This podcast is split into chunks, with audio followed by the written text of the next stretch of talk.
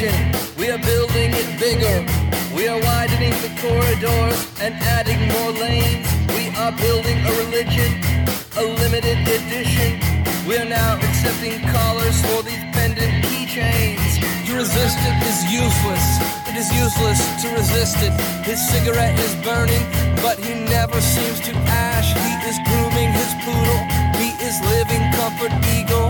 Can meet at his location, but you'd better come with cash. Now his hat is on backwards. He can show you his tattoos. He is in the music business. He is calling you dude.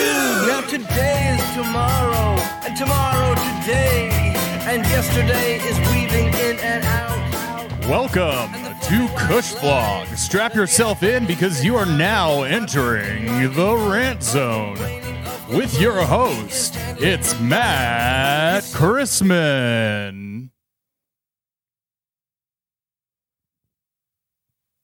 Oh, hi. I didn't see you there. We're back in the office. We're uh, beta testing a new setup, of course, and I think we're all going to be very happy with it when it all comes together. It's going to be fantastic. But for now, I'm just going to talk for a bit. Nobody has to get mad that it's different. It'll be the same.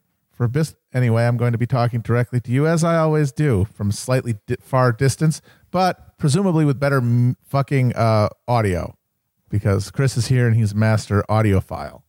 That's the only type of file he is, by the way. Don't start any rumors. um, today, I wanted to start talking. I want to get off on a rant here, as Dennis Miller would say, because a piece of media was produced today that was basically designed to annoy me and designed to get a rise out of me, and uh, I, uh, it did to a small extent, to the extent that it provided me some grist for this mill. Uh, and that's, of course, the Art- Atlantic article about Sean McElwee, about how and uh, how he's trying to get the left to uh, grow up and stop uh, stop doing owns and start getting some real progressive policy passed by hitching their wagon to the winning team, known as the Democratic Party. Uh, and of course, a lot of people got really mad at it as well. They should. Every article about him is infuriating. Every quote by him is designed to make your fucking skin crawl. He is just the worst sort of clearly vacant eyed, amoral, grasping climber who sees an opportunity to weasel, weasel himself into a sinecure uh, who has never believed in anything uh, and now wants to use his ability to mouth the language of, of like the burgeoning online left, whatever the hell that is, to uh, to secure for himself really more than anything a position uh, in the Democratic uh, patronage network. He is a lot like sort of a left, a, a liberal Charlie Kirk, because he's offering basically the same thing to the establishment of his party that he prefers. Charlie Kirk's pitch to the nation's rancid grandparents is I will prevent your uh, grandkid from turning gay or getting purple hair uh, when they go to college by doing epic memes at them. Uh, McElwee's plea to uh, pitch to the Democratic establishment is I promise that I will get these uh, these damn internet uh, troll kids to uh, get with the program and stop posting pig poop balls at Kamala Harris, but instead vote for her. And in both cases, actually accomplishing that goal is meaningless. It's secondary. The only real goal is getting the gig and keeping it. And things like this, pieces of PR like this, are part of that. So that's the main reason the article exists is is, is self promotion for him and maintaining his position in this party structure. Uh, but there is a deeper emptiness to it that I think is very uh, is very resonant for me anyway. And it's is that that article, which I didn't read all of, I just read some excerpts. That article is not pitched towards you know uh, disaffected online millennial leftists, whatever the hell. It's pitched towards. I mean, it's it's it's, it's in the Atlantic. It's for Atlantic readers. It's people who already have made the same uh, compromises to themselves that Sean McElwee has, have made the same decision to to just go along to get along and to be absorbed into the Democratic Borg uh, because it's the path of least resistance and it's the one that allows them to materially benefit the most. And so all the stuff about hey, listen to me, I know how to win, which you know, as a guy who backed Warren, is pretty hilarious because whatever you want to say about anybody in 2016, nobody had a a, a, a less firm grasp on the electorate than fucking Warren did, as as exhibited by her actual performance in the race. Uh, but he's still around because there is still a need to have people who speak the language of you know of radicalism, whatever that means, and it's largely been it's it's had meaning part of drained out of it, uh, but on behalf of the establishment. So that article is only for other people who already agree with McElwee, and so he's doing it for self promotion. But what are they reading it for? What are they getting out of it? And and and what is he getting out of like this self justification besides self promotion?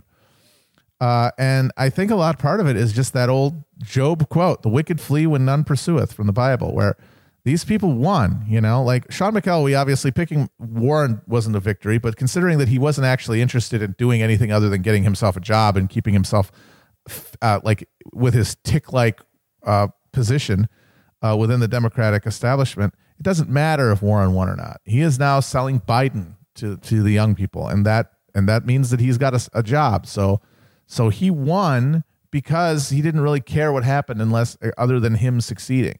Uh, we lost because we were actually trying to, you know, break the power that is behind the Democratic Party, and that might have been a fool's errand, but I, I, it, it felt like it was worth trying at the time. That's for sure. Uh, but they won, and he won. And so, what is this? Like, what, what are, why are you insisting this shit about? Oh, you got to grow up and stop being mean to me. I, the the only the only enemies that he talks about in the piece that I saw, uh, the only people pushing back against his argument are unnamed trolls. A guy with a Homer Simpson avatar who calls him a sellout, which is hilarious because he had nothing to sell out. He's a hollow-eyed fucking uh, con artist. I mean, the guy went to Dinesh D'Souza's fake evangelical diploma mill in the Empire State Building, and then got a Heritage Foundation fucking uh, uh, internship out of it. He just he went to where he thought that there was more opportunity because as as a as a refrigerator wide white guy uh, is sort of there's a lot of those guys over at the uh, uh, uh, at the trough in the Republican Party that he could like better leverage his brand on the left. Uh, but these people know that there's nothing to any of this. They know that this is completely empty. And so they're just going to keep yelling at a phantom, at this phantom opponent, the guy in the Homer Simpson avatar forever, because it's Banquo's ghost at the feast. It's it's the it's the remnant of whatever sliver of of of a sense of virtue or or political purpose or idealism you ever had echoing in your ears and nothing will blot it out except for continually reasserting your own virtue and rightness and wisdom. Because look at me, I, I, I have my own polling operation where I ask people who's the most intersectional M and M, and they have to they have to keep banging that gong just to drown out the sound of their own dying conscience. Uh, but there is one other element to it. There's one other thing that goes into it, I think, and it is, and this is where it actually is pitched to the people it's supposed to, who obviously are not going to read it and agree with it. They're going to read it and get mad about it, or not even read it and just post and own about it. It's to maintain the facade that there still is an argument to be had within the Democratic Party, that there still is a live conflict, and that you should redouble your efforts along those lines. Uh, and it it masks the, the greater truth, which is that the war at that point, right now, for the Democratic Party is over and and and uh, and so effort along those lines at, at, at the level of like presidential election electoral politics is basically pointless. Like this election, the presidential election, is one in which there is no left wing agency. There is no agenda. There is no leverage point. Uh, and I think a lot of people have decided one way or another that one of the ways they're going to cope with the powerlessness they feel is by convincing themselves that there is some way to vote in this election that will own somebody that they don't like. Like, we're not going to get anything other than choking on more uh, forest uh, fire smoke and, and boiling in more seawater and, and more uh, austerity. Realistically, in the short term, that's all we're going to get. And that's certainly all we're going to get no matter who gets elected in this in November. Uh, but there's someone who can get owned and so you've got people who've decided that not voting is going to be their way to own the Democrats or voting for Trump is going to own the Democrats. And the fact is is that since there's no coordination here and every vote is an individual act of, of alienation one way or the other, that there can be no ownage. We are all owned. We're owned now. We've been owned. We will be owned in the future. That might change, but what's going to change it is not going to have anything to do with the individual choice of an individual person to vote any way in this election. And I think that a lot of people, regardless of their of their uh, ideology, are horrified by that because because then what? And uh, I don't know, but I do know that the beginning, the the first thing is sitting with that for a while. Sit with the impotence. Sit with the inability to uh, exercise influence over this process, and then think forward instead of creating more and more baroque fantasies whereby your specific vote will turn the tide and own someone. Because you can say, imagine if Trump got reelected, wouldn't that own the libs? Yeah, they'd be pretty fucking owned. I mean, in the sense that they would feel uh, they'd get very mad and they would they would, but they would just it wouldn't change anything. And more importantly, your choice to vote for Trump, even in a swim state, is one person. Because remember, this is all about one person.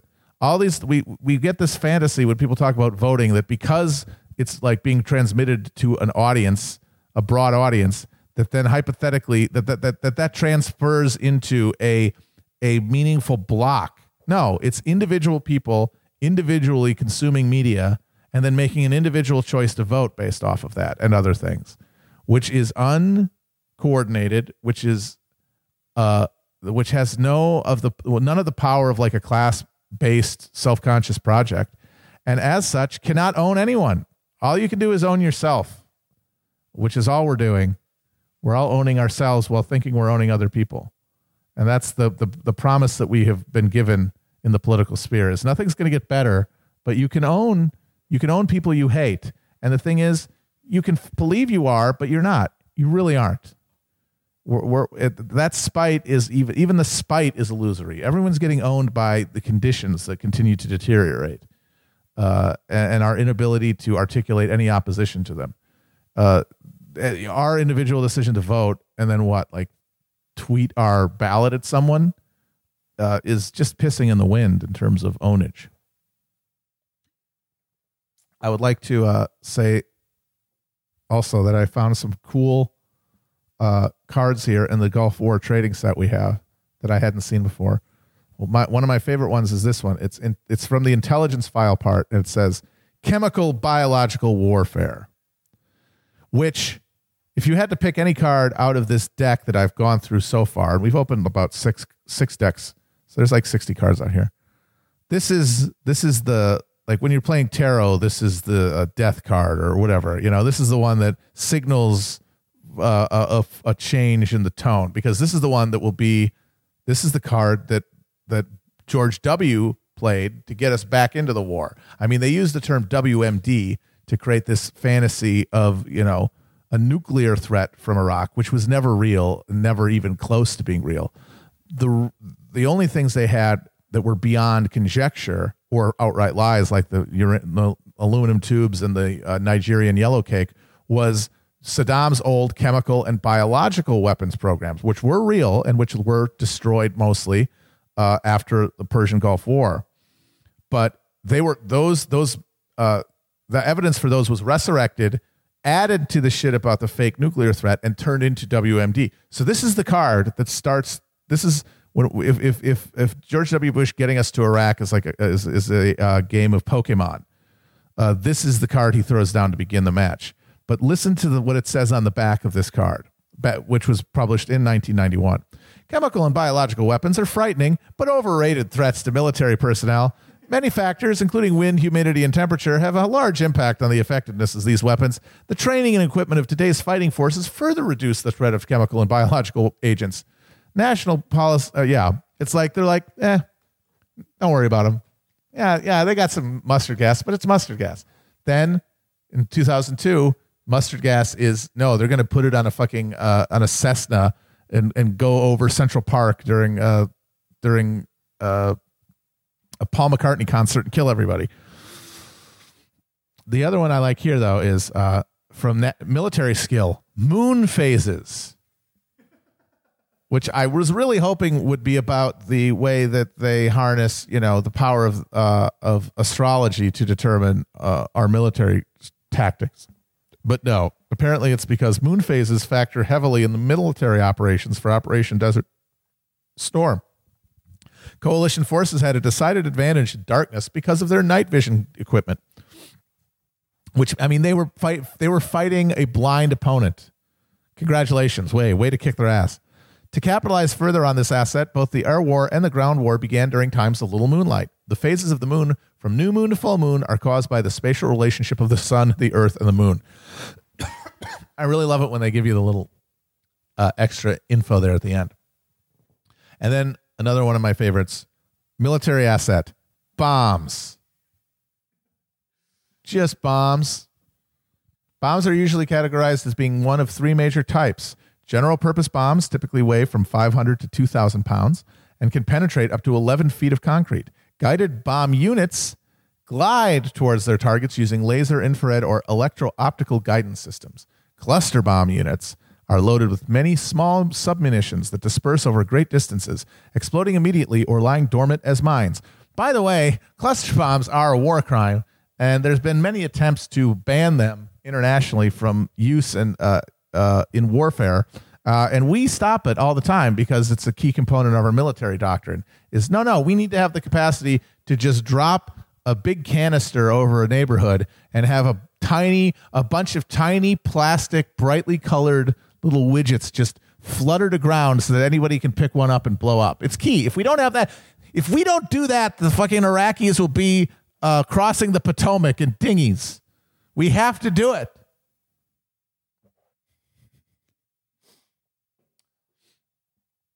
We got any questions over there, Chris? Uh, let's see. good yet? Hello, everybody. Um, I will say that your mention of intersect, which M&M is the inter- intersectional. Uh, I enjoyed that it spawned a good five minutes of debate among that within the uh, within the chat. All right, I'm interested to know what they came down on. Uh, there are a lot of different opinions. I, I wasn't tracking all of them, but I was uh, enjoying the conversation there. Um, but yeah, if you want to throw some questions in here, uh, we can we can. I'll read them out. I mean, is it the lady M&M or is she not intersectional? Well, Because there are she- two lady M&Ms, right? Are there? I think the green and The green one is the lady, both? but I thought she was the only one. Um, this is a good question, just because I would notice, or a good comment, just because I noticed you singing it the other day. Which is the best Titus Andronicus album? Uh, Local Business, one of the best openings tracks from any album ever. Yeah, I got to go local business. Uh, Etchy, Ecce Homo. Yeah, love Ecce Homo. Um, a little on this. I see somebody, maybe because this might also send you off on a rant. Uh, I saw somebody posting this several times. Did you see the Spug turtle tech tic, turtleneck wearing TikTok lady yelling about voting today? I did see. I mean, she's been on there for a while. I really enjoy that because it. I couldn't even watch the whole thing, and the bit is that she's like yelling at a child, right? She's like, a fictional child, basically. "Well, can we play it?" Because I never actually, I never actually watched it. Uh, I could play it for the chat, but I don't think you could hear it. All right, I'm gonna put it on my computer. All right, let's see if I can put my hand computer as it's called because i actually th- like the thing is these kind of things i actually avoid watching because they're upsetting and i don't like them uh and the, the- her face is very upsetting to me and i don't like it so her voice sounded very unpleasant and i didn't like that either so let me see if i can find it Uh, I don't want to go searching on Twitter uh, that much, but if you uh, if you can if somebody can DM me the link to it, uh, I could probably play it off off this pretty quickly. oh here it is i found her All right, great. And quite frankly, I don't want to vote for Biden. It feels like voting for a Republican. But I'm not gonna do it. You want to know why? Because the alternative is a fucking fascist. A fascist is a fascist. Maybe we can have the conversation about dismantling the two-party system when a fascist isn't running. Maybe we can do that later, kiddo. Champ. Chief. Maybe we can talk about it later. Awesome. That's like I thought it was. She was yelling at them like they're children. And the thing that really hit me about that is I don't have children, but isn't it universally understood that when you say that to your kids, like, hey, you know what? Uh, maybe we'll see.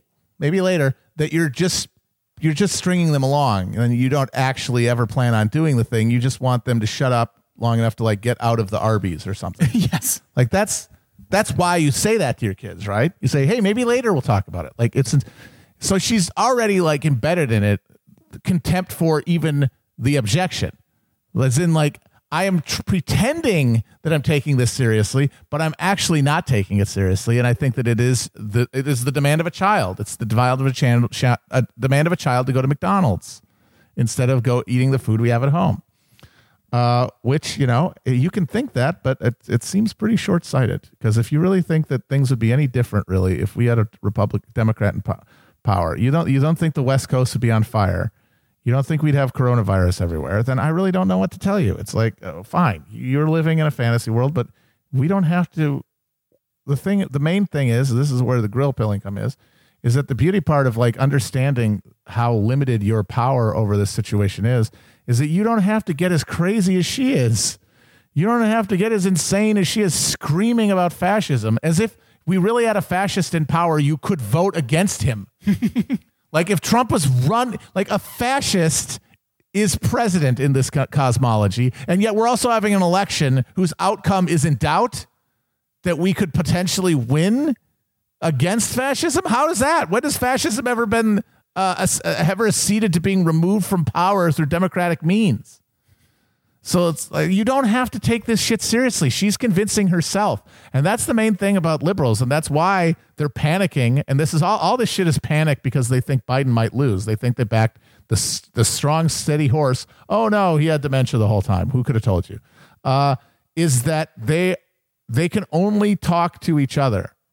They can only speak in the language that has convinced them of where they are. And that is the language of of duty.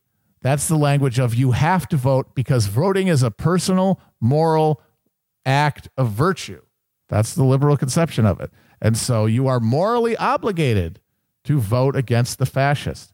But if you don't accept that premise, or even if you do, but you it leads you to another uh, conclusion, they cannot speak. All they could do is what she did: scream at people like they're children, turn into a mega Karen, because there is no uh, that they can't even get out of their own head that much because because to get out of that headspace would require questioning foundational like sup- structures of their uh, of their mental architecture that cannot be questioned that it, that are load bearing and and if because if voting isn't a moral virtuous you know personal sacred act that that like codifies your uh, political identity and your personal virtue then what the hell is it and what the hell are you doing and those are questions they have no answer for so they can't even speak beyond their own bubble all they can do is yell and then I think the proper response is to be like, okay, that's that's nice. You, you clearly are having a tough day. Uh, I hope you have a better one. And then just paying it no mind. Uh, the the the invocation of fascist also as some kind of like magic word or spell that like because I've seen other like more liberal friends of mine do this is like as it's as if it's a trump card or as we were talking about earlier in Yu-Gi-Oh games a trap card uh, that like by by by labeling something fascist it's you know it's that that classic internet rule that you can't you know once you call something Hitler there's nothing further that you can go if you just make it clear that he is the magic word fascist then there's no argument against it uh, and I think it's it's it's often deployed in this this kind of um, panicked way that you're talking about. You know, Yeah. No, that's all they have is they can just they just press the button and, and go crazy with it, which is why I think on the left people should be careful of the fascism. It's the same. Like I, it's amazing. Like a lot of people understood instinctively that even if like there's a kernel of truth to RussiaGate, like the kernel of truth being that Donald Trump was making most of his money by the end of his uh, time before running for president as a frontman for money laundering from like Russian oligarchs and, and mob figures, like and through Deutsche Bank. Like that's pretty clear. And so that there is a question of you know uh, of corrupt compromise there uh, which is a real thing. But considering the context and the way that it was used, there's no use talking about it. It was a non-starter, and it was not something to be engaged with. But a lot of those people are they think yes, but this fascism stuff, this is different. This is real, and I think it's because it gets at a more basal, like emotive uh, uh, point, and it gets them it gets them riled up, which people want out of politics. You know, because it is mostly a spectacle for everybody, even people on the left. But these are the people who are really grabbing that with both hands, the fascist notion. Because it, it it more than anything right now drowns out any other considerations but getting him out of office which you know it doesn't matter either way from an individual perspective but if that's what you're focusing on it clouds your ability to to direct your own actions and it makes you a hostage to people like this with her awful glasses and stupid turtleneck yelling at you Well, you know, I was thinking about this lately. That you know, in in by the is who is that Umberto Eco who has the like the definitions. yes or fascism I was thinking about that in regards to uh, you know the the very clownish way that Trump talks about Antifa as both these these like bruisers who are going to break into your house and literally murder you, but also these weak effete little they got little arms they got with their little, coats their with little little cigarette arms. Like I could, I bet I could smoke your arms, dude. Mm-hmm. Um, and how how classic that is that the enemy both has to be overwhelming and uh, you know completely beatable. Yep. But in its own smug way, the the fascist thing around the the, the liberal revulsion to Trump is kind of similar because he both has to be the most dangerous person who has ever occupied who per, in in American history, the most dangerous figure in American history, who is also a ridiculous clown who Yeah. is not to be taken seriously. who you could vote out of office and he has to leave Yeah. Um, yeah, and I, I, I don't know. I, I'm not saying that there, there's a kind of liberal fascism there. I'm not, you know, uh, the dead Kennedys talking about uh, Jerry Brown, but I don't know. It's interesting that it goes both ways. That that bo- both sides have to see. Well, I mean, the thing is, is it's it's it's in both cases it is uh, in fascism it's more ende- it's endemic because fascism is essentially irrational in its appeal to people in it, in its in its electoral like in its in its mass appeal it is it is like a it is organized irrationality. Uh, but with liberals too, like there's an irrationality at the heart because there is because these people love facts. They love being scientific. They fucking love science. They love the empirical observation. They're not mystics like like the fascists are, but they live in a world that does not comport in any way to what it should according to their ana- analytical framework. So they still have to create fantasies. They still have to create uh, this unreason at the center of their political thinking, and that means you have to have this constantly shifting enemy who is both overwhelmingly terrifying but beatable. Because if they aren't if they're one and not the other then they cannot be the focal point of your anxiety and your political energies. They have to be both. But realistically no things are you know? Uh, uh, because these are just like these are antifa which is just a bunch of people. They aren't it's not even an organization. It's just a bunch of people acting independently for the most part. And he is just a, a figurehead for you know this cabal of of of, of of like multi-level marketing crooks and Ponzi schemers and, and like uh, uh, supplement salesmen who are like looting the government. Uh, neither of them are actually responsible for any of the real horror that we're trying to deal with right now. But what is cannot be conceived of, cannot be seen through the lacuna at the center of the site of either the liberal or the fascist or, or the proto-fascist or whatever you want to call them. Uh, thank you, those in chat who got my hundred gecs joke. Um, You're what? Uh, I made a hundred gecs joke a while back. What is that? Uh, they're a band. Uh, They have a song that refers to people being little piss babies with arms or like cigarettes. By the way, Trump was complaining. He was making fun of the Antifa guys for their thin arms. The man, there, no one in human has, history has had less like muscle tone than this person. I believe it was David Roth who said that after one of his, he tweeted after one of his uh, uh, physicals. He's like, the doctor says, "I've never seen anything like it before." You, he's he's all mer- the, he's made entirely of meringue. the boy is all egg. I still contend that Trump has well developed calf muscles from supporting 100% of his See, weight. that while is true. The uh, calves have definition. degree angle. The calves have definition because he does have to do the smooth criminal thing every time he's standing in front of a, a crowd. Yes. But his arms, they've got to just be, he's got to have the windshield wiper of like flab, right?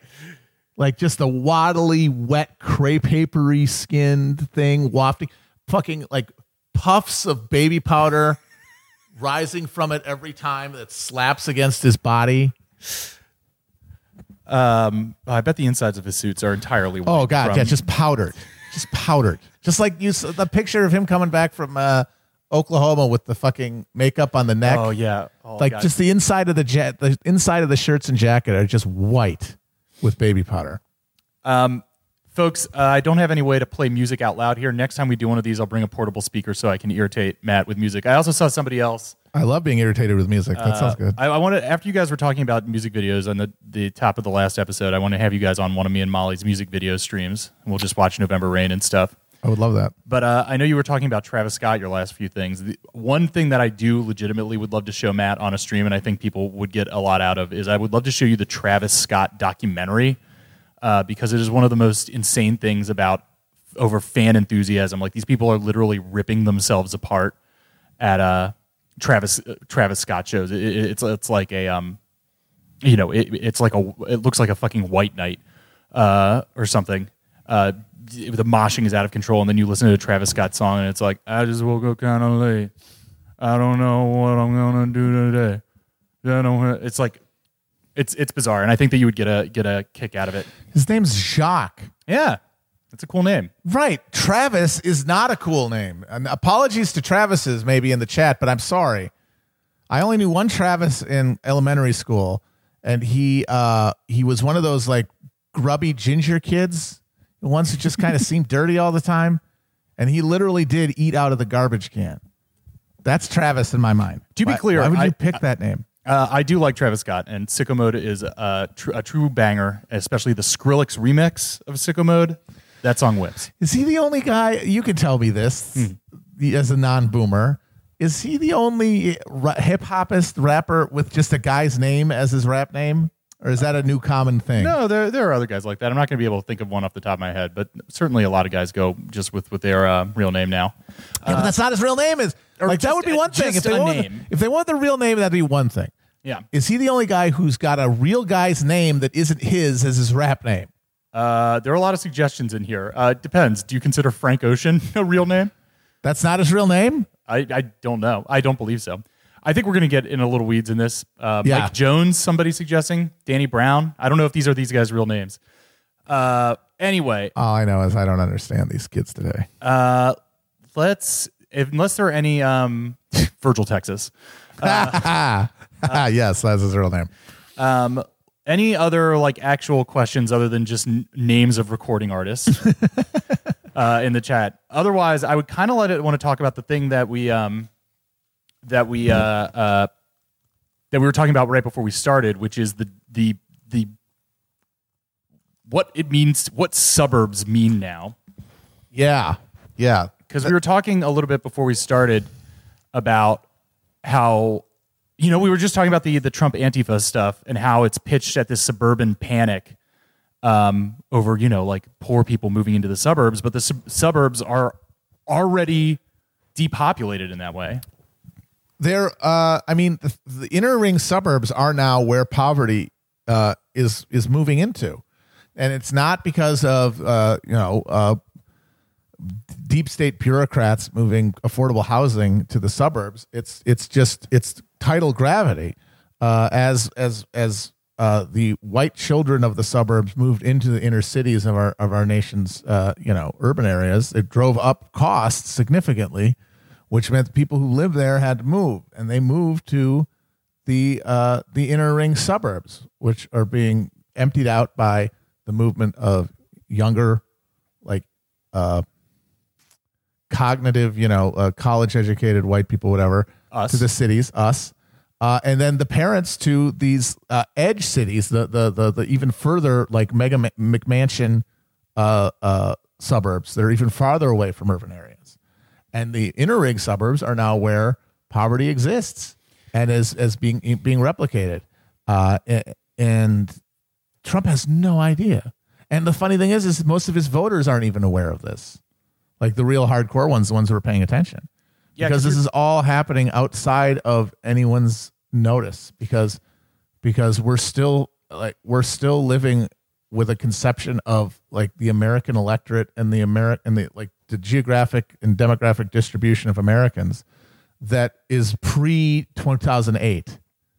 You know? Yeah, like like the, there there was a significant and and sharp and massive collapse that happened uh, around housing that has never really been that changed the face of America in a way that is only deepening with time, but has not been reckoned with in any real way because neither party wants to act like it happened. Yeah, and we were talking about it also in the fact of uh, like how much of politics is basically based around protecting people's like property values. Yeah. And that's like again where the Antifa thing comes from, or just like how people respond to like taxes and like wealth management through vis-a-vis the state. But the funny thing is, as people collect themselves in these giant expensive houses that they bought for cheap, and now there've been all these slew of articles about how nobody can actually buy them from them. If nobody can buy your property, then your property value is zero, dude. Yeah, seriously. Like these people have, have totally fixated their politics around protecting their property values at all costs. And what that has ended up doing is contributing to a political economy where no young people have any fucking money.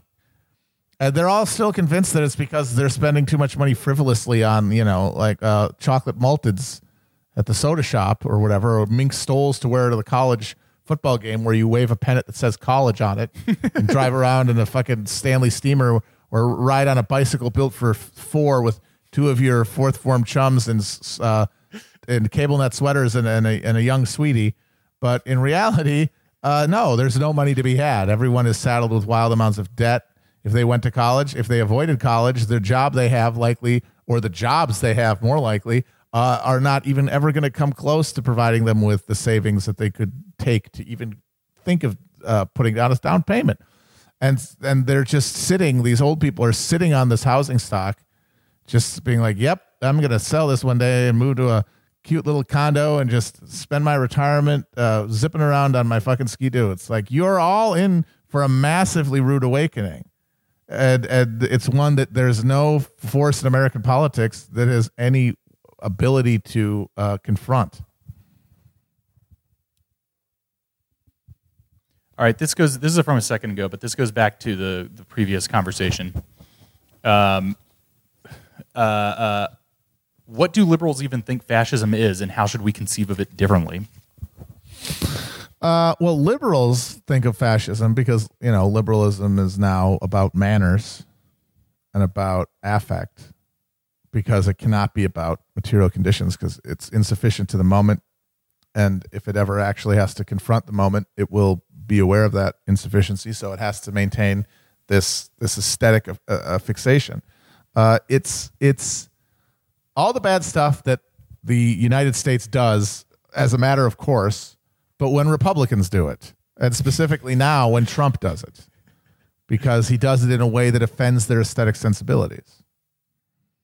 Uh, and I think that like I give credit a lot of the people on the left who focus on fascism. They they don't think of it so much in terms of Trump. They think of it in terms of you know insurgent or of like police violence, uh, authoritarianism, uh, rising right wing you know uh, mobilization uh, among like paramilitaries or whatever. Uh, but I think for whatever truth there is to that, it it obscures the greater truth that that the political sphere doesn't exist to to necessitate or uh, or encourage and acculturate a fascist political culture.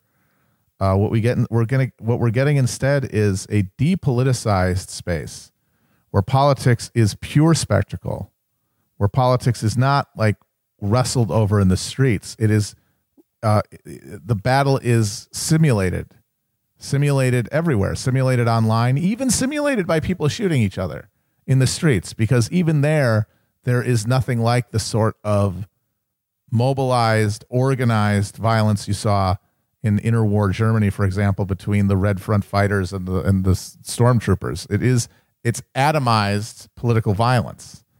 And that's because it's an atomized political culture.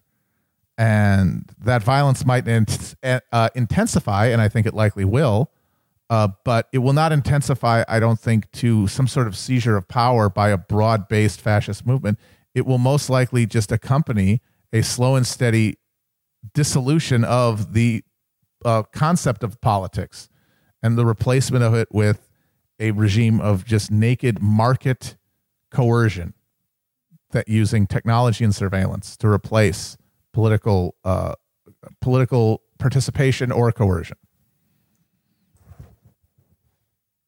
Got any other good cards? I'm looking through. All right, I've I got. got a Schwarzkopf card. oh, that that's guy that must be rare. The man himself. I think it, does his because the guy who presided over the uh, the uh, Lindbergh baby case was also named Schwarzkopf, and I always wonder if they were related. I think I- they were actually. I Someone do- can confirm that or not. Yeah, because he was from New Jersey, and uh, and the the Lindberghs lived in New Jersey, so I think he was like the son or grandson of the guy who was in charge of the Lindbergh case. Uh, somebody in chat says it was his father. It was his dad, yeah. Af- by the way, Schwarzkopf, fantastic German name. Yes. Blackhead. His name means blackhead. His name means disgusting thing on your face. After graduating, Norman, after graduation, I like it just says graduation. It doesn't say from, well, I guess you'd say West Point. I mean, pretty, pretty clearly here. After graduation, Norman Schwarzkopf was commissioned second lieutenant in the infantry. He commanded, two, he had commanded two combat tours in Vietnam and was designated deputy commander of the Joint Task Force in charge of U.S. forces participating in the Grenada Rescue Operation. oh, that's right. That was a, we were rescuing those uh, fucking uh, med students, all of whom were shit faced and had no idea what was happening. He served as Army Operations Deputy for the Joint Chiefs of Staff and Deputy Chief of Staff for Operations and Plans at the U.S. Army's headquarters. Schwarzkopf's the kind of guy who could have turned that into a into a political career the way that Colin Powell did, but he didn't. He didn't seem to have any interest in it. It's interesting. I wonder if it was just like he was he was he tried and failed, or if he just does something that didn't that didn't trigger him.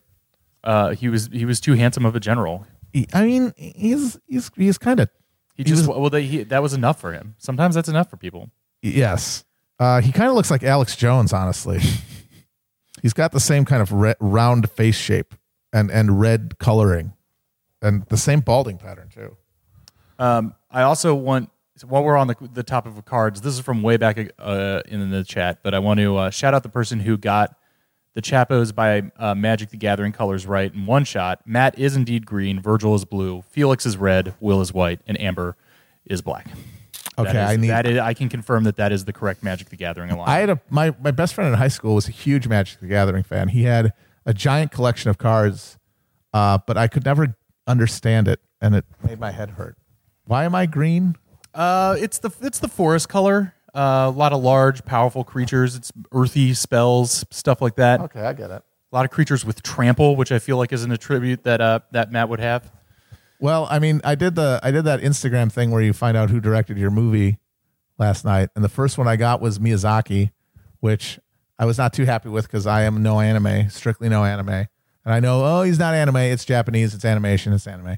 Uh, but apparently, Princess Mononoke has a lot of forest creatures in it, Yes, so I could be I could be one of the I could I could be like the forest army from Mononoke. I feel like you would vibe with uh, Miyazaki. Uh, I was I was watching so- uh, a mini mini Miyazaki uh, run. I gotta Uh, wonder what is what is the black? I know I, when you said Amber's the black deck, I'm like, like- of course, but what is that? it's the color of uh, swamps is is their land. It's like all the like evil uh, creatures, you know, like Dracula, zombies, stuff like that. She would agree completely with that. Yeah, um, things like that. Which one is Felix? Uh, red mountains, fire. Uh, you know, Yeah, like like a Zoroastrian. Yeah. yeah. And if any, anybody was asking my color, I am the artifacts. What are those? Uh, just like uh, uh, non-color based, like artificial creatures and items, little gadgets and doohickeys. What was the Virgil one? Uh, blue island swamps. I didn't know we would be getting this this into it. I'm interested. I'm sorry. Because it's a thing I watched a lot of, but could never get my head around. I could never figure out card based gaming. um, it's it's it's a bad effect to have. Um, if you're going to go with the Wizards of the Coast property, uh, go just go with D and D. You only have to buy the books once. With Magic, you have to continually buy all the cards, and it's honestly a huge scam for 13 year olds. No, all the card based games just just seem to be uh, like essentially nicotine for children. Yes, exactly. Cardboard crack. I- Yeah. that's what they called it when I was like 12 or whatever. Uh, all right, let's get a let's get a real question. Oh, I saw this. I, I was watching your um your stream with Bryn from Beep Beep Lettuce the other night, uh, which I thought was uh, nice. And ta- you ended up talking a lot about um orgs, the value of orgs. But it started We love orbs, don't we? with a co- conversation around, as she called it, being CIA pilled. yeah. Which I know that you've been talking about a little, and and the value, the values and limitations of believing everything is an op. Yes. So this person's question was, Matt, how? Uh, and I would add, or even is it possible? Can the left harness the power of conspiracy theory, or is it even worth it to try?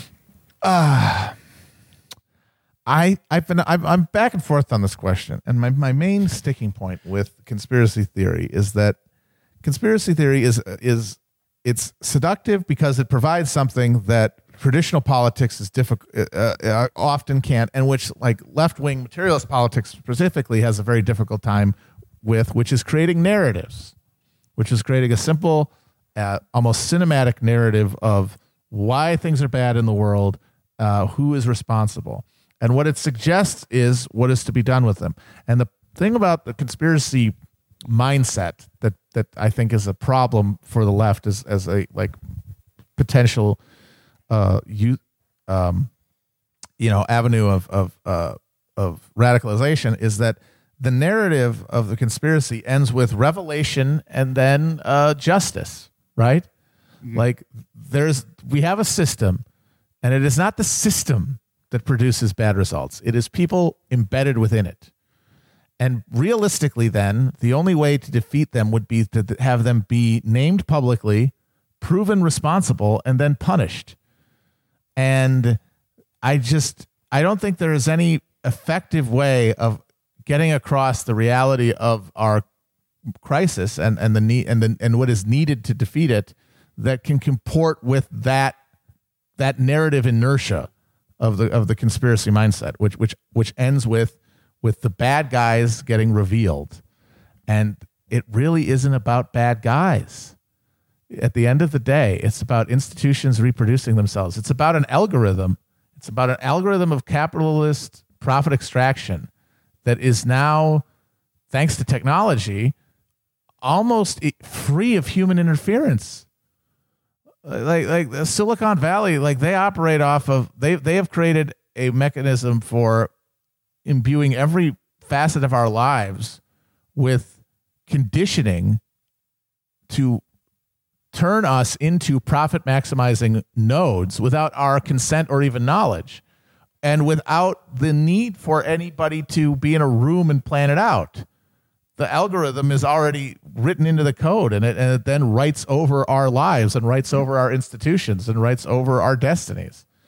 And it's only by replacing that code that we're going to have any chance of uh, breaking out of, of this you know self-defeating uh, uh, scramble for for dwindling resources uh, but it doesn't involve any grand justice. There's no there's not going to be any any uh, tribunals for the deep state pedos. I mean there might be tribunals. There might be people going to jail if you had some sort of revolution but but they will never be the point of it. And and replacing them will never be uh, sufficient to see justice done. You know, I was thinking about that also kind of recently that that might be in my mind maybe one of the things that makes people go most insane is the com- and see conspiratorially is the kind of complete breakdown of consequences yeah in the in the highest level of society. yeah that's why qanon is like no this is happening behind closed doors the the, the t- chrissy teigen has already been ex- executed Yeah, I mean that is that does seem like the major innovation of QAnon is that the that the prophecy is already being fulfilled, has been fulfilled, and you don't. Yes, you just can't see it. but you can you can divine it from the entrails Yes, and that's the participation is that justice is being done.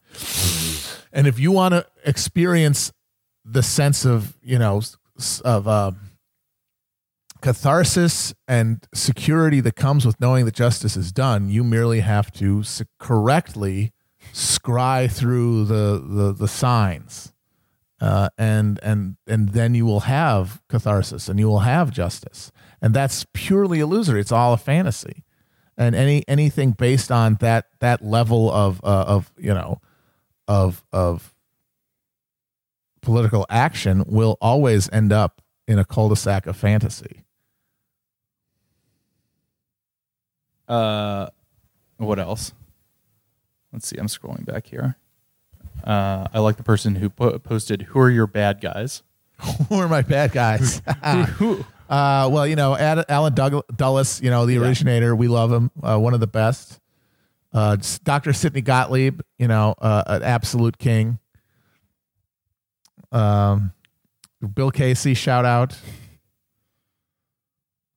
uh, lucio gelli we, we love to see him Uh, let's see. Uh, hey, uh, let's let's get some questions in chat. Let's get some new topics. Uh, one of these cards I have is Arabic language. Did you uh, did you explain the Canadian national anthem one on on? I think I did, yes, which I thought was very funny. It's very funny. I mean, they, it just seems that they're they're reaching a little bit. I mean, They've guess- got they clearly they they they they're they got over uh ambitious with the, with the deck concept clearly because the war really was just this Potemkin. It was basically a a demo. It was just a it was we just said, "Hey, the US is going to have a military demo in the in the Middle East to show off our capacity and our unchallenged status as world hegemon now that the Soviets are gone. Uh, you want to watch or you want to participate? Uh, come and come and check it out." Uh, and they had to make this huge deck of cards over what inevitably what would boil down to a PR exercise. So uh, they're going to have to scramble a lot. That's why they have a card for Canadian government uh, and Canadian national anthem. I also think they have one for the Mounties in here too. But I got Uh, how many Mounties were deployed in Gulf? how many Mounties were deployed? I would like to know.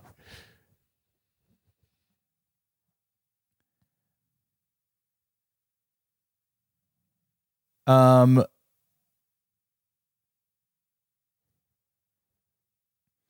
I've somebody's been posting a lot about uh, reading Before the Storm on your uh, recommendation. Oh yeah, the first Perlstein book. Uh, wondered if there's any uh, eh, thoughts on Before the Storm. Uh, it's it's really interesting. It's it's it's the one that has the least uh like personality hook because Goldwater is such a boring guy. Like Reagan was boring, but his vacuity was kind of interesting because he was such an empty vessel. Goldwater was very uncomplicated. He was just he was a fucking him. He was a himbo basically. He was a he he uh, inherited a, a, a department store from his family in Arizona, and he was like, "Yeah, this is great. Why can't everyone just uh, chill out and have a uh, have a family owned business and stop bothering me about it?" uh, and he got dragged into the president. He was essentially drafted in '64 by the like the activist right wing of the party. He did not really seek the nomination, which is very rare. By by that point, almost the only people who were running for president were absolute ambition psychos who who wanted it more than anything. Goldwater kind of had to be pulled uh, reluctantly into it. Uh, and the funniest thing also is that you know he was this huge, you know, he was thought of as this uh, firebrand of the new right. You know, and he famously said in his acceptance speech at the convention uh, in San Francisco at the, at the Cow Palace, uh, extremism in the defense of liberty is no vice. But he was also an incredibly boring, uncharismatic speaker. And he would go to these rallies filled with young right wing exuberance and YAF guys and, and you know people hooting and hollering and, and and he would show up and he would just start reading off of his prepared remarks and the fucking the energy would just slowly fall out of the room and everyone would just sort of get bored. He just he had no he didn't have it. I just like the phrasing of this question. I don't even know if it's worth talking about, but uh, could Q create an American Sulla? Actually, that's not a terrible question because if we're if we accept, and I think this is a an accept, this is a, an unarguable premise that the only institution with any kind of durable legitimacy in America is the U.S. military. Now, you can argue that the U.S. military isn't as powerful as it seems because they do spend a lot of money on uh, just laundering and and and uh, and column padding and and graft and like uh, a lot of it is is is Potemkin military power, uh, and it's just sort of we're coasting on our you know pers- our reputation and our like military footprint and the, just how much money we spend, how much of the like global capital goes to our military. Uh, that that's like a dominant position. So like if we ever had to use it, that's a there's that's still a question mark. But I think domestically it could absolutely be used. It certainly has more uh, you know uh, legitimacy uh, and and an infrastructure within the country that it could in a time of crisis be something that is the spear point of a you know a military uh, intervention in and sublimation of the political process. And if that happens, all you need is a few people at the top of the military hierarchy who have absorbed Q. And I don't think that that's happen- that's that, that's now happening because the thing about the military officer corps is that they are almost exclusively guys who say it with me went to college. They went to college. They absorbed a lot of the niceties and like the the uh, the norms of uh, our system. Not all of them. Like Michael Flynn is a genuine wacko, and there are plenty of like that guy uh, Boykin. Jerry Boykin was a crazy person, but they are not a majority at the very top of the military hierarchy. But that could absolutely change as the composition of the military changes with time. As the people, as the only people, uh, like if the only people who are moving their way through the ranks are people who are motivated by a belief in this transcendent Q based millenniary fantasy, then they're going to like these people running for office who are going to now be in Congress. Like they they will. It's not like go, those people who are now going to be in Congress. They're not going to be disabused from Q being real by their, their by their coworkers. You know what I mean? And that's a similar function thing that could happen in the military. Uh, and then if you have a, a, enough of a crisis and the right people are in power, uh, you might have yourself a Q-based military dictatorship in this country, or at least in some part of this country where like uh, the writ could be uh, uh, enforced. But it's certainly uh, it's certainly in the deck of possible outcomes, so that's fun. it's I know we've commented on it many times, but it's very I'm really hoping that in the next Congress somebody um reads some Q shit into congressional records. We're gonna have it. We're gonna have it for sure because we're ha- we have two Q people who are basically locked in, and the one in Georgia, her opponent dropped out of the race, so she is unopposed now, so she's already in. Uh, and the in Delaware, uh, R.I.P. Janice Scarane, fucking crooks in Delaware. It's it really is showing because they had good they had good in Delaware they had good results at the lower level, but it's it's it, the, the commanding heights of politics within a state or in the nation are still uh, it's with it's beyond the organizational capacity of the left. I think to really have any hope of influencing these outcomes, which I think I mean we didn't know that for sure, but I think now the evidence is pretty clear. But her uh, Coons, Chris Coons' opponent is a Q person. She she won the Republican primary. She's also a flat earther. Yes, which is so funny because they were so like I'm sure the one of the big reasons Coons was able to hold up that uh, get that majority was scaring people about oh we don't want a Republican in there and I mean even, I don't think in Delaware they're ready for a Q person in, yet. Uh, uh, against you know a a bog standard like social democrat, I think that the social democrat would win in Delaware, but we don't have to see it now.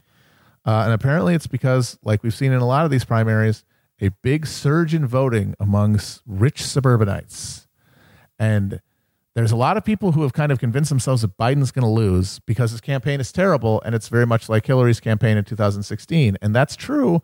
But there's another thing happening, and that is you've seen it all throughout primaries in the last two years, and even since COVID, is a big surge in Democratic voting and Democratic primaries among these wealthier suburbanites who generally either tip Republican or are more balanced between the two parties. And if that holds into September, if that holds into November, Biden's going to win comfortably. That that I was also I think Weigel was tweeting about that. Yeah. uh, the uh, the other day, and that does seem to be the major story of the last two years is that it is a a uh, uh, the the electorate is is reactionary old people from both sides. You're either like towards the right end of liberal or the righter end of right. Fighting about whether Woodstock was good. Yeah, That's all it is. And they are they have they do not vote based on material interests because they're either secured or they believe that they cannot be or shouldn't be interfered with by the government one way or the other. And it, it's just pure cultural war fight. And there's no there's no good news about Biden winning with that coalition because it will guarantee the hunger chancellorship that we're afraid of. It's going to guarantee the austerity depression off presidency that we're that we're dreading. Uh, but I think a lot of people think Biden will lose because he deserves to lose. But I really think that we should have absorbed by now the reality that, as Clint Eastwood said in Unforgiven, deserves got nothing to do with it. you know, like the, his appeal might seem baffling and horrible to to us, but if it is reassuring to enough suburban whites who make up the majority of voters in this country in places that matter anyway, then he's going to win. Uh, I was re-listening to it because I put it in the episode Monday, but his uh his quote about having no empathy for the young people. It's so awesome. No empathy. it's- it Fuck them kids. but the real thing the real thing that was that made me actually fume is the thing that he says after that. The thing about I have no empathy for them complaining because the, the thing that he follows it up with is when we were that age, we we went out there and changed things for the better. And I'm like, what are you what are you taking what are you taking credit for here? The civil rights movement? Well, that's the boomer thing. That's the boomer sleight of hand. Right. Is that no matter what they did particularly, and Biden, what he did was as a as a fucking uh, as a 29 year old was uh, go in the Senate as a new Democrat opposed to uh, busing. That was his actual thing. It was like uh, channeling. Demo- he was a Democrat who was channeling the the alienation and dis dis uh, illusionment with the Republican corruption but not embracing any of the scary racial stuff that was at the leading edge of like the left movement. Uh, uh, like being the being the sensible Democrat. That was his pitch, and then being in office and like fighting fighting integration and uh, and becoming Wall Street's uh, best friend from the beginning, and and just carrying water for uh, for the fire sector his entire fucking career. But all this other stuff happened, like civil rights happened also. You know, Uh, the war in Vietnam was ended also, and for a lot of these fucking old people, they have decided, yeah, we did that. Yeah. We did that collectively, and I am part of that we. Even though I personally was just a a, a grasping, shitty little fucking ward heeler looking to pat my own goddamn fucking nest, which is all he's ever been. or taking taking credit for like what like great society programs that they've then spent the next 50 years trying to undermine and Yeah. and, and take apart And by the time he took office, they were already doing that. He wasn't. He was only there for the dismantling part. He wasn't even there for the building of it part. uh anyway that really infuriated me the the second part of that, that Yeah, well, that's how they were able to justify their position of just sitting on uh, sitting on this home stock, thinking that it's going to turn them into millionaires because they have it coming. Because look at all the stuff we did. We went on the moon. No, you fucking didn't. You you you smoked ditchweed in a fucking conversion van. Fuck off. You didn't go anywhere. you skipped your skipped your college graduation to see the rolling stones like my mom did which is actually that's actually cool That is very cool. I would have done the same thing. uh let's see all right let's we're coming up right at an hour let's do a fun one you know something Yeah. about uh more more questions about tv or food um what you know what's Oh man, I'm hungry again. By the way, last couple, last couple, you've seen. Yeah. The last couple, I mean, I'm I'm doing this before dinner, and I just start re- having reveries about foodstuffs. I am now, Chris. I am now, I am now subscribed to a dipping sauce.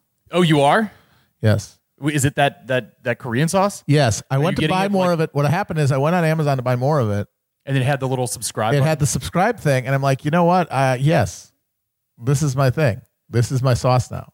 So uh, I am now subscribed to a dipping sauce, which means that I, uh, you could kill me, uh, and it would not be a crime, at least not morally, in my opinion.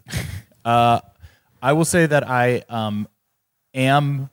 Molly and I were talking last night, and we are um, committed to getting the Cactus Jack meal sometime this weekend. We're gonna go do it. Oh Um, man, let me know if you're going. If I'm available, I'd like to go too.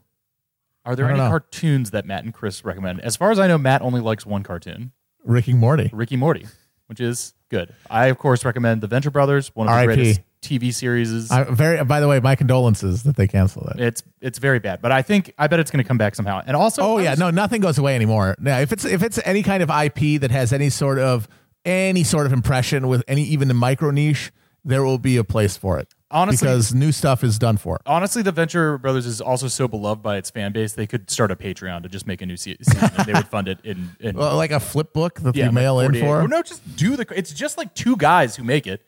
They could just. I'm sure that the budget of that thing could be raised by its fans. Yeah, but it's not. It, isn't it hand? It's handmade though. It's not like a car. It's not like a computer No, it's- animation. It's, it's traditionally animated. Yeah. yeah. see, that's that's where the money's going to go in. Yeah. because you have to hire people to fucking But draw those little guys. Uh, long, good-looking shows. Uh, I was just watching some Futurama episodes uh, the other day, and um, reminded that that show rips. Fa- Futurama had had a peak there where it was really good for a bit. Uh, then it came back and it was pretty much just bad. Ag- Another thing that they should that make can we bring back from the dead just turned it into a fucking zombie version. No, itself. no, no, no, no. One of the, I think one of the movies they made was okay. I remember liking one of the I movies. think the first one. was yeah, the like, first pretty one okay. was good. but I and could have just been blinded by my my my soy. I think that's part of it. Is we had a soy based uh, excitement about more Futurama, and we kind of convinced ourselves it was better than it was. But then the subsequent ones were all terrible, and Yeah. then the next, and then the new show was dreadful. yes. Leave things as uh, as as Fred Gwynne said in Pet Sematary. Sometimes dead is better. Uh, let's see. Um, I have not seen corporate, but I went to college with the guy who makes it. Shout out Pat Bishop. He's a good guy. Um, uh, I would like to see corporate. Um, The show, yeah, I've heard I heard it was pretty good. yeah, I really want a TC Tugger. yeah. That's, That's one of those products that I saw. It's like, yeah, that's a joke, but I could go for one of those. uh, This little knob right here. do you do you now know the name of the sauce that you'd subscribe to? It's like CJ's. CJ's is the name of like the brand. CJ apostrophe S, and that's like Bibimbap sauce or something like that. It's very good. Or it's gochujang. It's a gochujang sauce, but it's like it's got ketchup consistency. And really they, and the brand is CJ's. Yeah. All right, let, let's end on this because I know you have uh, you have some thoughts about how Hollywood does its business. oh brother, do I ever? the The question is phrased as like, how does the pandemic conf- transform the current Hollywood model? Uh, can the studios justify a huge budget for something that will only be streaming? Blah blah blah. Like basically, do, do you see this as an act- actual? Do you think this is going to be an actual inflection point? Uh, I don't think you can tell yet because there is a very good chance that like if Burn Hollywood, burn indeed. Good reference. if we can get a lid on coronavirus in the next year, that there might be an absolute explosion of movie. Like we could have an, another like uh, a mini uh, renaissance of film going, just because people are happy to be able to go anywhere and do something. You know what I mean? Like they're just going to be like, yes, I'll go see a movie. I'll go see a Pauly Shore movie. It's a movie. It's in a movie theater. I want to have this experience, and that could like keep it going, like like give it a little burst to keep like the the the the the business model intact. Uh, but it's it is clearly in a terminal decline. It was in a terminal decline before Corona is the thing, and this could be the bullet to the head of Old Yeller. Uh, and I think a lot of it comes down to are they able, are are the studios are the movie theater chains able to hold on in the absence of revenue long enough to not just abandon the fucking model and find something else. I saw somebody tweeting again something that I thought was very funny. Uh, something that like Netflix should open uh, a line of movie theaters, and I think that that is like would be so perfect just to go all the way back around to the original Hollywood model. Netflix owns movie theaters. They do. Yes, they bought. Uh, they bought.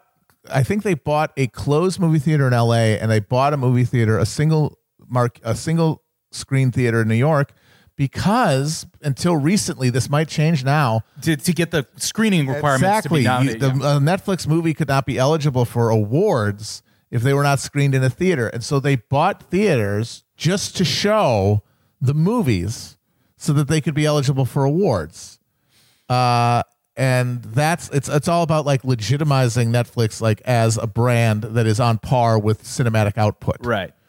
uh, and so if as long as that rule is intact, uh, they'll have a motivation at least to to have theaters be existent. But I think that's one of those things that's going to go away if if the business model changes. That those those requirements are going to go away too.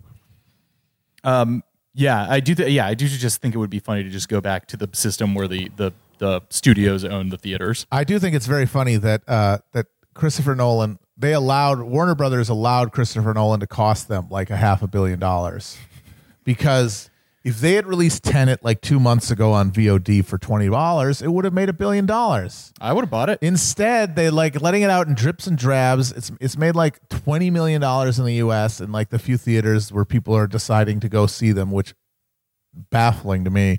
Uh, but it's it, and but they might eventually cave and put it on VOD. But by that point, it'll have been all of the mystique. Like Nolan's whole deal is mystique. Like this is the one visionary director who is allowed to make his own stuff with a big budget, and he's got all these mind bending twists. And now it's all going to leak out. It's all going to leak out and, and and become just some more shit. It's going to get normalized and and and and denatured. And if they even if they cave and put it out on VOD, it's not going to make the money it would have. And it's all because they because he got such a position because of his previous successes that he was able to essentially leverage that to avoid a release uh, on streaming that would have actually made money. It's kind of amazing. Like he's a one man wrecking crew. He's a he's like Michael Cimino all over again. Uh, somebody in chat, I'll, I'll, end with a little uh, self congratulations. Somebody in chat was reminding me that one of my predictions, uh, New Year's in our New Year's episode, which would be hilarious to go back. oh God, to. I need to re-listen to that. Holy shit! somebody. Somebody. Uh, Uh, we were we were a lot of uh we were we were just one collective bunch of uh of uh, what the fuck's his name? The guy from uh the Ed Wood movies. The Mentalist. I I don't know. The the future is the place where we'll all be spending the rest of our lives. Jeffrey Jones played him in Ed Wood. Anyway, that was us. Uh, somebody reminded me that one of my predictions would, was this was going to be the year that one of the Marvel Cinematic Universe movies finally failed, and that we got to start seeing the cracks in their system. And I got to congratulate myself because I was correct, but not for why I thought I would be. Yeah. Well, hey, you know, you didn't say why. That's true. I didn't put any stipulations on it. Yeah. Um, all right, we're at 111 for this. Um, I think we're going to sign off today, unless you Yeah. got anything else, Matt. No, I'm good. Okay, great. I gotta find out who the fuck was that guy. Uh, Chriswell. Criswell. That's it. All right. Thank you, chat. Creation. Yes, indeed. Creation. Gucci Gucci, Louis Louis, Fendi Fendi Prada. Uh, we'll leave you with that. Uh, say goodnight, Matt. Good night, man.